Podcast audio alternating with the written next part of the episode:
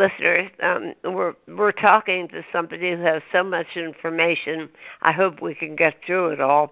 Um, we're talking to Sebastian Donoso um, about a thousand stories. One, um, Sebastian, you what is, what is this? Why is it called a thousand stories? Hi, Anne. Um, well, thank you very much for having me in your program. First of all, um, it's a pleasure being here.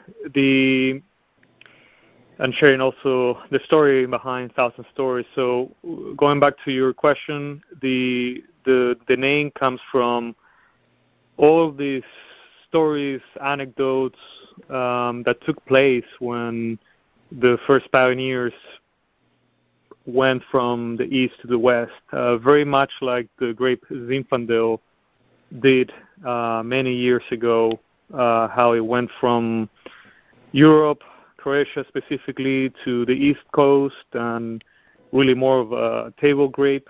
Um, and then we brought it over to California, and, and where now it has taken taken its place as a as a iconic grape, as a symbol of California winemaking. So that's really what the name resembles and what it's all about. These uh, anecdotes, the stories, the untold stories um, of all the efforts that it took place um, with the pioneers and, and how much uh, it took uh, for um, the West Coast to be built, right? Uh, very much uh-huh. like what happened with uh, some of the grapes, uh, specifically with Zinfandel, which was um, the first um, grape to be bottled under Thousand Stories label. Okay, so how, go ahead, so, Rabbit. So a, so a thousand stories is an identity. Correct, and and and this is the reason why there's so much symbolism behind the label. The bison, the buffalo, you know, and um, all the components in the winemaking. We're trying to make it as Americana as possible in every way, um, in any sense, every sense of the word, and and, and the, the, the concept. Um, and so that's why you see so much symbolism as well in the in the label.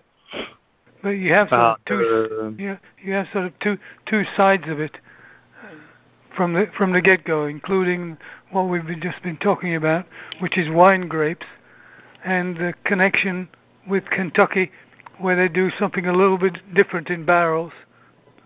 Correct, exactly. So obviously, bourbon barrels. There's nothing more American than than that than bourbon, right? So um, you know, and bourbon barrels are American. It's American oak, uh, although it's destined for the production um, of bourbon uh, as opposed to uh, wine. There, these barrels are made from American forest with American oak, and so it really it really ties everything very nicely um, for the concept of, of this label. And so we've um, I'm very pleased to how far we've come um, and, and how how much of a, a strong position we've uh, put um, in the marketplace with with uh, Thousand Stories. Now, where where somewhat more precisely is Hopland, California? We are the winery itself is located in Mendocino County. We're just uh, okay, maybe so it's north. It's yeah, north, north coast, uh, north, uh, just 30 minutes north of Sonoma County. So. Okay. And um, yeah. yeah, and. Now I'm still trying to find out who had this totally mad idea. Excuse me. I'm still trying to track down who had this incredibly unusual idea of uh, aging wine in bourbon barrels. Yes, no, no. A, so a, aging, aging, if you like, spirituous liquor in barrels has has has been going on a long time. For example, in in southern Spain, where they make sherry and similar mm-hmm. wines, they, they they go into wooden barrels. But the, so, the but the the, the uh, Go, go ahead. I'm sorry. But back in um, back in 2013, 14. We started. I believe it was uh, 2013. We started with this um, um, Bob Blue, more specifically, which uh, is the founding winemaker for Bonterra. Um, uh, he had this uh, vision. He's no longer with the company. He's uh, now retired, but I, I took over Thousand Stories from him a couple of years ago. But Bob Okay. had this vision in his mind of uh, um, aging wine in bourbon barrels because he back in the day he would tell us, you know, uh, he didn't have um, the budget to purchase um, good French oak, so he had to rely a lot of on on bourbon barrels to age his wine. Um, now, this these bourbon barrels that he was aging wine into um, were not the same kind of oak that I'm using. I'm using oak that um, is comes straight from the distillery. Um, they they take the bourbon out of the barrels and they ship the barrels to us, and and and so those barrels are soaked with bourbon. The staves are still soaked with bourbon, so we do get a lot of that bourbon character what Bob was doing early on in his career when he did not have the money for French oak was was purchasing new um, bourbon barrels, but they never saw bourbon. So Uh-huh. it's a little bit different, but nevertheless, it's sort of the same concept. You still get a little bit of same, same characters, and and so that's that's where it really stems from um, this necessity of that Bob had uh, to use bourbon barrels back in the day, um, and and he knew it worked. Um, now, then then there was the spin of obviously getting these barrels directly from the distillery once they empty them, and then aging a fraction of the wine in these bourbon barrels, uh, freshly emptied bourbon barrels. So uh, that took a, a little bit of a trial and error, understanding you know how much is enough. Um, did we go too far? It's very easy to cross the line and, and make the wine uh, too you know overpowering with bourbon sometimes. So you have to be very very careful uh, where that line is, and, and it's more of a trial and error. It's vintage dependent as well and so it's it's been very fun working with Bob over the years, understanding you know how how much is enough. Um, you know, we whenever we make a um, we put something on the label. In this case, uh, wine aged in bourbon barrels. It's very important to stay true to that and and make sure that you um, you're delivering on that message. So, um, but also it's also very important to to that that 1,000 stories is is a wine first. It is a wine first that is accentuated with these beautiful characteristics that bourbon and the bourbon barrels um, adds to the wine, and also American oak itself, because American oak adds a lot of these lactones, a lot of the coconut oil, the the marshmallow, the vanilla that we that really is um, is a very good complement for Zinfandel. Now you're you're you're sourcing your barrels from Kentucky. Am Correct. right? We work we work uh, specifically with a handful of um, um, distilleries from Kentucky, and everything gets shipped out to us. Um, as soon as they empty their barrels, they get shipped out to us. And Well, then that's very and then- exciting, isn't it? Isn't Oh, that yeah. exciting? Absolutely. Now the, the the funny thing is the the last time the last time we were in Australia, we we visited a winery where they still have a cooperage. They still make their own barrels. Yeah. That's very fascinating. So uh, back in the day, um, we used to have our own um, barrel maker on site and everything, and, and Yes. it, it's just different times, you know. now, Uh, now yeah. not so much. Now the the, re- the representative of of Yalumba, which is the winery I'm speaking of, that uh, that we that we've we found out about the use of local oak to to make to make barrels that are distinctly unusual and d- consciously so. So Right. you, so the so, so the winemaker had the opportunity to tell the the the man in charge of the coopery, I want it to be sort of like this, or sort of like that, or sort of like the other thing. Yeah. Barrels are very fascinating. Uh, we found over time that um, even bourbon barrels or barrels that are made for bourbon production, um, they they obviously behave very differently from barrels that are made for wine production because of the processing itself Sure. that takes place in the barrel making, right? So the bourbon barrels are charred, um, heavy toasted, and the wood itself is not uh, necessarily aged outside outdoors for uh, eight, you know, 24, 36 months or whatever it is to leach out any of the or some of those uh, characteristics that we don't really like. But at the same token, uh, they add a lot of complexity. They add um, a lot of uh, spices, dry herbs, for example, uh, oregano, thyme, Really? and, and and those spices we don't see that those characteristics um, coming from oak barrels that were made for wine production because uh, of the um, production methods, the aging outside, the staves when they get aged outside, they they really leach a lot of this those characteristics, um, and so it's really really interesting how how you can really add a lot of layers by using these uh, beautiful bourbon barrels. Sure. Shoot, The, oregano. Who would have thought? the, the, Yeah. the interesting thing is that, there, that there's there's another beverage that we haven't talked about yet, which has a tradition going back to the use of bourbon barrels and similar barrels, going back probably five or six hundred years. It's called Scotch Mhm. whiskey. Right. it's called what? It's called Scotch whiskey. Oh. And I, I, I, I always wanted to, to, to ask makers of uh, Scotch whiskey what what would happen if they ran out of old barrels? Would they have to use new ones?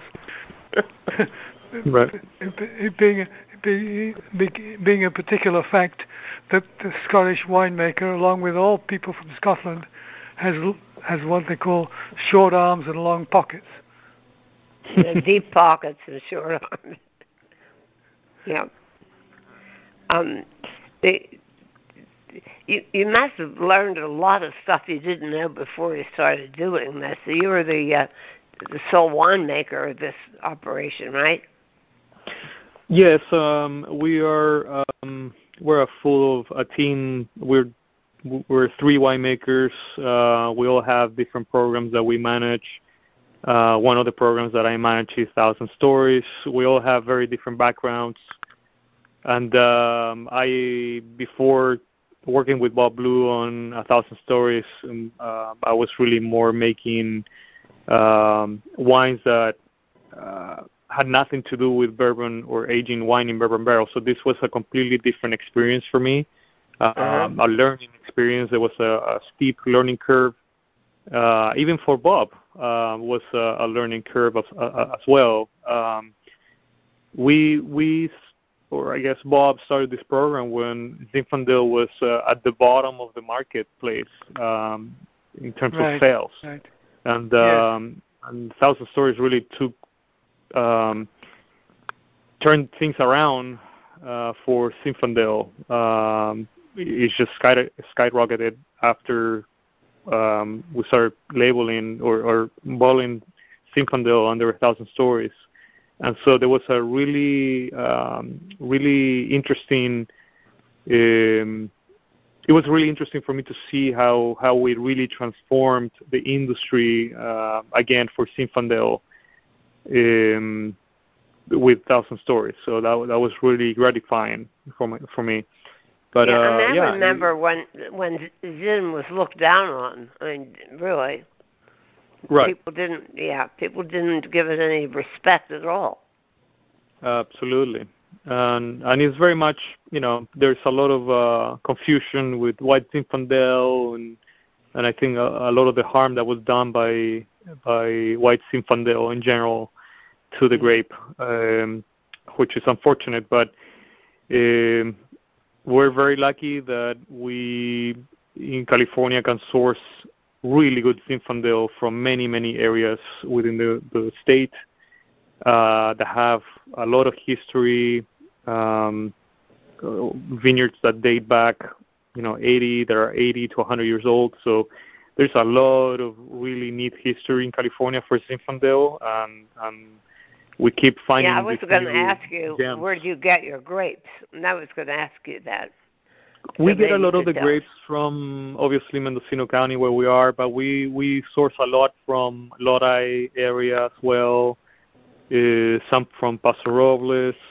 So a lot of this, um, sorry, a foothill sometimes. So a lot of these very historical areas where Zinfandel really shines with areas that have lots of heat.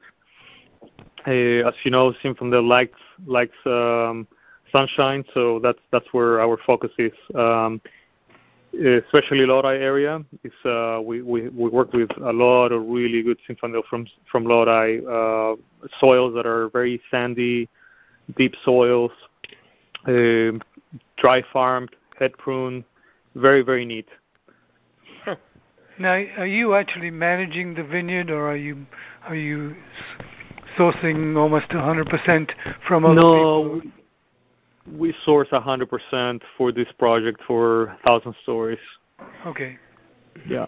But we work very closely with all of the um, people that we source from, all of the growers that we source from. We we have a very good uh, grower relations team that goes out there, sources. Uh, I meet with um, all of the potential uh, vineyards that we're going to be sourcing from, um, and, and we work together. And, and I, I, I have a first say on on whether something gets contracted or not. So we, we're very intimate with every contract that goes into our wines. How many other kinds of wines do you do? 4,000 stories we have, uh, aside from Zinfandel, uh, much later we started making also Cabernet Sauvignon, uh, a red blend, um, and Chardonnay. Uh, in the last couple of years, we've also added uh, a second line, which is not necessarily wines that are not necessarily aged in bourbon barrels, but um, for example, we have another Chardonnay and a, Pinot Noir that are aged in American oak barrels, and then we have recently we just launched a um, Sauvignon Blanc, which is not aged in either bourbon barrel or or American oak. It's just stainless steel fermented. So we're we're experimenting. We're expanding the lineup. Um, we're broadening the lineup and not necessarily working with bourbon barrel or American oak in in all of the varietals. Now, are you Yeah, I mean, it- somebody asked me what what was in store in the future of of, of a thousand stories wine. I mean, are you like still experimenting with things or what? Well, Thousand Stories is all about innovation. So that's every year we're trying to continue innovating, um, and so that's really the, the the idea behind the project. How can we take something um, and and and make it make it new or more interesting for the consumer? So that's really that's really where we are today, trying to see uh, play around with different vineyards, uh, different winemaking techniques. Uh, but at the end of the day, what we're trying to do more than anything is is really have a portfolio that is very cohesive, that makes sense for the consumer, that every varietal ties together nicely under one umbrella and the one concept. Now, are you doing anything with orange wine? No, not at this point.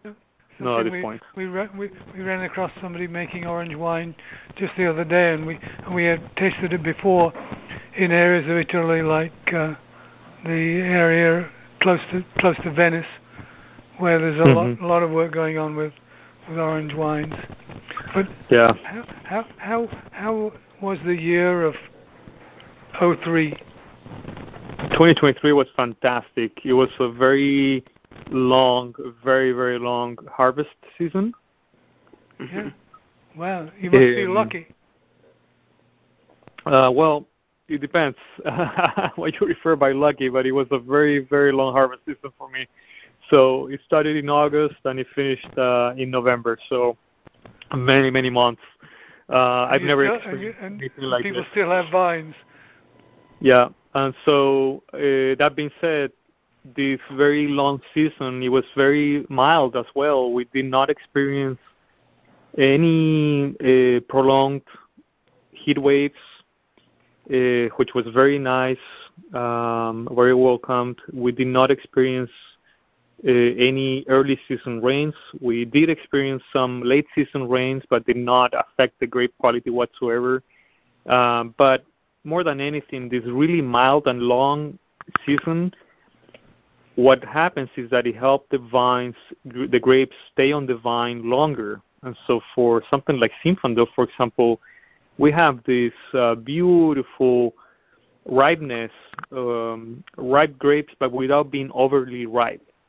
Um, it's very easy for Zinfandel to get out of hand when it comes to alcohol, for example, and and high sugars and things like that. But uh, and and you're you're when when you experience high heat waves, you you tend to pick grapes based on sugars alone. Well, this year was very different. This year we took the time to we had the luxury of taking our time and had the luxury to um, harvest the grapes to at their peak of maturity, physiologically speaking, which is not al- always the case in California mm-hmm. because of the how how much heat we we experience in California sometimes. So this was a very very nice year, not only for Zinfandel but for all the varietals. Uh, I, I would say that um, all the reds are going to be uh, very supple. The tannins are going to be very resolved, very mature because of this very long hang time deep color because of the mild weather. We we were able to retain this. Uh, red grapes were able to retain a lot more of the anthocyanins, a lot of the color pigment, uh, much better than in a warmer season when the color gets sort of bleached out in a, a little bit. Um, so reds, mature tannins, very soft, supple, great color. Uh, and the whites, we're looking at uh, really deep flavors. Um, the yields were pretty much um, they were not lower or higher than any other year. They're really much in in line with what we're expecting. Uh, but that being said, we did see more concentration coming out of Chardonnay and Sauvignon Blanc this year. Um, beautiful all around, good acidity as well, higher acidity than last year, uh, and that's because of the milder weather. So we're going to expect to see whites that have more acidity, a little more freshness, a little more longevity than 2022. Wow. No, I mean, uh, what what is your market base? I mean, who are you looking at for your market? It's funny that you say that because uh, that you ask this question because when we first started uh, the project many years ago, this was when we were making you know 5,000 cases or so, and now we're making over 100,000 cases, right? So right. things have changed quite a bit. But at the beginning, our goal was our target audience was um, the uh, male uh, bourbon uh, spirit drinker. And Interesting and that has shifted uh, a lot over the years. Uh, we've looked a lot, a lot of the data, uh, and uh, we've realized that um, Thousand Stories is reaching a much broader spectrum uh, than originally planned or thought, and so now now really uh, we reaching out to to these uh, younger generations um, that are taking more risks in yeah. terms of what they like to consume and try. Um, and so that's that's really where we're we're targeting right now. Yeah, we we have a group of people, couples who go out and dine together and drink wine together, and I was unusually generous, so I shared both the Chardonnay and the Cabernet Sauvignon th- throughout the entire group, and they were they were candidly entirely blown away. They said, "Where, where did you get where did you get this?" Yeah. And I, I said, "Well, it was a young man called Sebastian from Chile." Very well. I don't know what I don't know what you're going to do next, but let me, let me let me give you a name to investigate. There might be another variant you can tape. The winemaker's name is Gravner, G-R-A-V-N-E-R, and his his vineyard is on the border of is it Sweet is it Serbia? I think it's Serbia. Okay. Serbia and, and Friuli, Italy. And it's really quite remarkable. It's Slovenia and in Italy. That's what yeah. it is. He he took he he took away his entire tasting, his entire room where where where he was maturing wines, and put in Concrete. concrete vats Nice. of of the kind that been that people have been doing in the Republic of Georgia, on the fringe of Europe and Asia, and they've Mhm. they've been doing this for years. And he decided that this was something he was going to do, and he he wrote a book. And in his book he said, "Those who build houses with stone." What, what, what did he? What, complete the quote for me, love. Oh, I, I don't. Something about people who make wine believe in the future. That's what it is. That's that Oh, very very interesting. I'm gonna I'm gonna look it up. Yeah, he he's an interesting character. He's very eccentric. I mean, you'll you'll find him not easygoing. He's not. um He, ba- he, ba- he basically threw us off his vineyard. he, he, he, he, didn't he didn't like members of the press, so, so he did, he decided we didn't belong. he didn't like media people much. That's true. Anyway, No. we, we, it, it, this has been such an exciting adventure, and I can I can hardly wait to find out what you do next year and the year after that and the year after that. So And how do you? Um, how does anybody get your wine? Well, uh, you can find us uh, at our in our website. You can purchase wine directly from the website, or you can uh, find us at uh, various markets, um, on premise, off premise. I mean, we're really really well distributed um, within the United States, so and even abroad as well. and, Um, and the website is It's uh, let me see. I don't have it open here. Let me just make sure I have. Um, I give you the right information.